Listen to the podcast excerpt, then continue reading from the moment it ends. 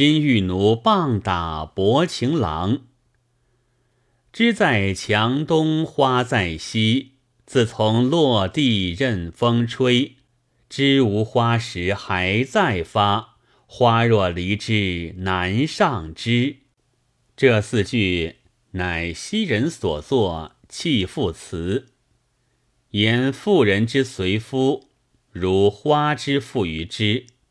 枝若无花，逢春再发；花若离枝，不可复合。劝世上妇人，士夫尽道，同甘共苦，从一而终，修得目富嫌贫，两意三心，自疑后悔。且说汉朝一个名臣，当初未遇时节，其妻有眼不识泰山，弃之而去，到后来悔之无及。你说那名臣何方人士？姓甚名谁？那名臣姓朱，名买臣，表字翁子，会稽郡人士，家贫未育，夫妻二口住于陋巷蓬门。每日买臣向山中砍柴，挑至市中卖钱度日。性好读书。手不释卷，肩上虽挑却柴担，手里兀自擒着书本，朗诵咀嚼，且歌且行。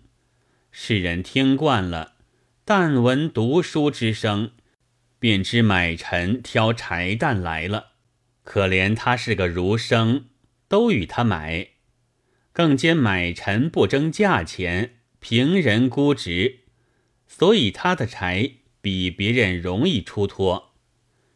一般也有轻薄少年及儿童之辈，见他又挑柴又读书，三五成群，把他嘲笑戏舞。买臣全不为意。一日，其妻出门汲水，见群儿随着买臣柴担拍手共笑，深以为耻。买臣卖柴回来，其妻劝道：“你要读书便修卖柴，要卖柴便修读书。许大年纪不吃不颠，却做出嫩般行径，被儿童笑话，岂不羞死？”买臣答道：“我卖柴以救贫贱，读书以取富贵，各不相妨，由他笑话便了。”其妻笑道。你若取得富贵时，不去卖柴了，自古及今，哪见卖柴的人做了官？却说这没把鼻的话。买臣道：富贵贫贱各有其时。有人算我八字，到五十岁上必然发迹。常言海水不可斗量，你休料我。其妻道：那算命先生见你痴癫模样。故意耍笑你，你休听信。到五十岁时，连柴担也挑不动，饿死是有份的，还想做官？除是阎罗王殿上少个判官，等你去做。买臣道：姜太公八十岁，尚在渭水钓鱼，遇了周文王，以后车载之，拜为上府。本朝公孙弘丞相。五十九岁上还在东海牧使，整整六十岁方才际遇金上，拜将封侯。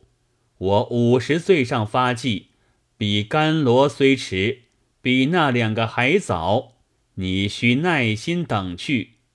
琪琪道：“你休得攀金钓骨，那钓鱼牧使的胸中都有才学。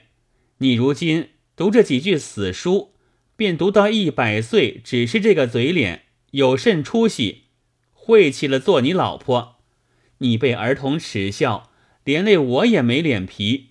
你不听我言，抛却书本，我绝不跟你终身。个人自去走路，休得两相耽误了。买臣道：“我今年四十三岁了，再七年便是五十，前长后短。”你就等耐也不多时，稚嫩薄情，舍我而去。后来需要懊悔。琪琪道：“世上少甚挑柴担的汉子，懊悔什么嘞？我若再守你七年，连我这骨头不知饿死于何地了。你倒放我出门，做个方便，活了我这条性命。”买臣见其妻决意要去，留他不住，叹口气道：“爸爸。”只愿你嫁的丈夫强似朱买臣的便好。其妻道：“好歹强似一分。”说罢，拜了两拜，欣然出门而去，头也不回。买臣感慨不已，题诗四句于壁上云：“嫁犬逐犬，嫁鸡逐鸡，妻自弃我。”我不弃妻。买臣到五十岁时，指汉武帝下诏求贤。买臣到西京上书，代诏公车。同一人言著见买臣之才。天子之买臣是会稽人，必知本土民情利弊，即拜为会稽太守，持意赴任。会稽长吏闻新太守将到，大发人夫，修治道路。买臣妻的后夫亦在意中，其妻蓬头显足，随伴送饭，见太守前呼后拥而来，从旁窥之，乃故夫朱买臣也。买臣在车中一眼瞧见。还认的是故妻，遂使人招之，载于后车。到府地中，故妻羞惭无地，叩头谢罪。买臣叫请他后夫相见，不多时，后夫唤道，拜伏于地，不敢仰视。买臣大笑，对其妻道。似此人未见得强似我朱买臣也。其妻再三叩谢，自悔有眼无珠，愿降为婢妾，服侍终身。买臣命取一桶水泼于阶下，向其妻说道：“若泼水可复收，则汝亦可复合。”念你少年结发之情，盼后园细地，与汝夫妇耕种自食。其妻随后夫走出府地，路人都指着说道：“此即新太守夫人也。”于是休及无言，到于后园，遂投河而死。有诗为证。朴母上之怜恶事，亲妻忍得弃贫儒。早知覆水难收取，悔不当初任读书。又有一诗说妻贫重富，事情皆然，不止一买臣之妻也。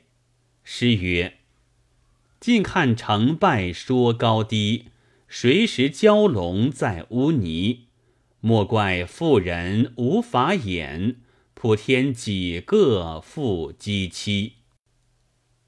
这个故事是妻弃夫的，如今再说一个夫弃妻的，一般是七贫重富，背义忘恩，后来徒落得个薄幸之名，被人讲论。话说，故宋绍兴年间。临安虽是个建都之地、富庶之乡，其中乞丐的依然不少。那丐户中有个为头的，名曰团头，管着众丐。众盖叫花得东西来时，团头要收他日头钱；若是雨雪时没处叫花，团头却熬些稀粥养活这伙丐户。破衣破袄也是团头照管，所以这伙盖户小心低气，扶着团头，如奴一般，不敢触犯。那团头现成收些常例钱，一般在众盖户中放债盘利，若不嫖不赌，依然做起大家事来。他靠此为生，一时也不想改业。只是一件，团头的名儿不好，随你挣的有田有地，几代发迹，终是个叫花头。比不得平等百姓人家，出外没人恭敬，只好闭着门自屋里做大。虽然如此，若数着“良剑”二字，只说昌幽立足四般为剑流，倒数不着那乞丐。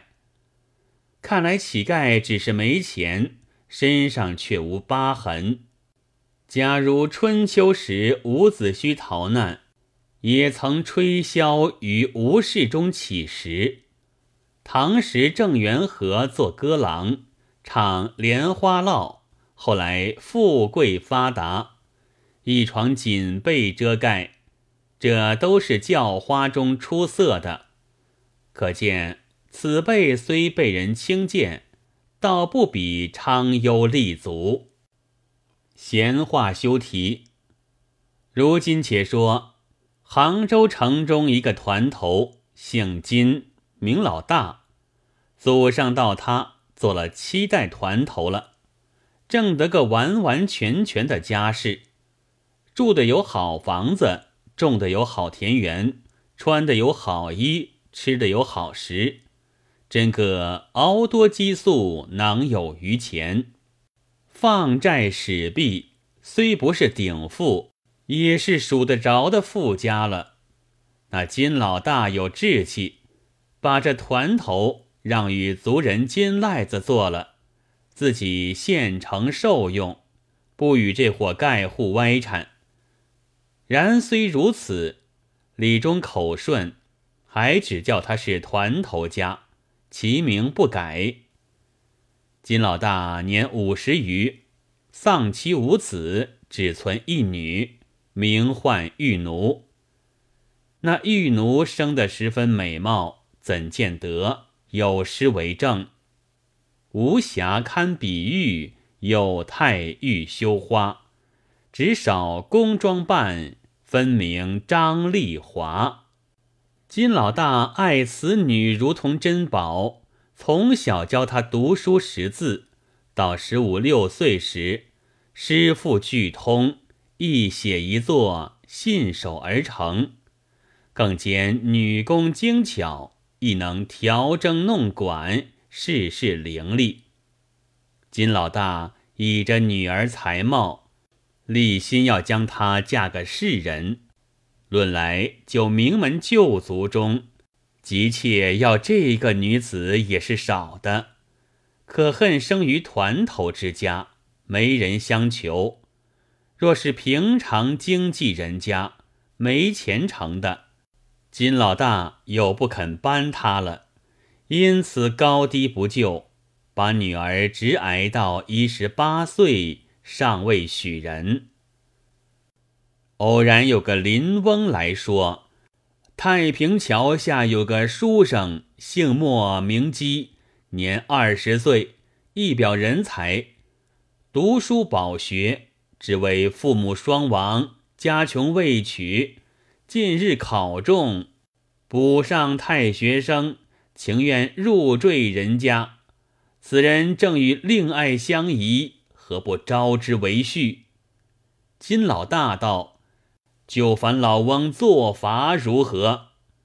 林翁领命，径到太平桥下寻那莫秀才，对他说了。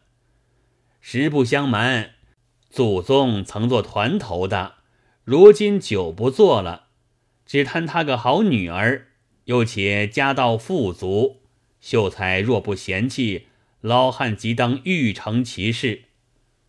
莫姬口虽不语，心下想到：我今衣食不周，无力婚娶，何不抚救他家，一举两得？也顾不得耻笑，乃对林翁说道：“大伯所言虽妙，但我家贫乏聘，如何是好？”林翁道：“秀才但是允从，纸也不费一张，都在老汉身上。”林翁回复了金老大，择个吉日，金家倒送一套新衣穿着。莫秀才过门成亲，莫姬见玉奴才貌，喜出望外，不费一钱，白白的得了个美妻，又且丰衣足食，事事称怀。就是朋友辈中晓得莫姬贫苦，无不相谅，倒也没人去笑他。到了满月。金老大备下盛席，叫女婿请他同学会友饮酒，荣耀自家门户。一连吃了六七日酒，何其恼了族人金赖子，那赖子也是一般正理。他道：“你也是团头，我也是团头，只你多做了几代，挣的钱钞在手。”论其祖宗一脉，彼此无二。侄女玉奴招婿，也该请我吃杯喜酒。如今请人做满月，开宴六七日，并无三寸长一寸阔的请帖到我。你女婿做秀才，难道就做尚书宰相？我就不是亲叔公，坐不起凳头。直嫩不去人在眼里。我且去薅闹他一场，叫他大家没趣，叫起五六十个盖户一齐奔到金老大家里来。但见开花帽子打结衫儿，旧席片对着破毡条，短竹根配着缺糙碗，叫爹叫娘叫财主门前只见喧哗，弄蛇弄狗弄猢狲。口内各成伎俩，敲板唱杨花，恶声孤耳，打砖查粉脸，丑态逼人。一般泼鬼聚成群，便是钟馗收不得。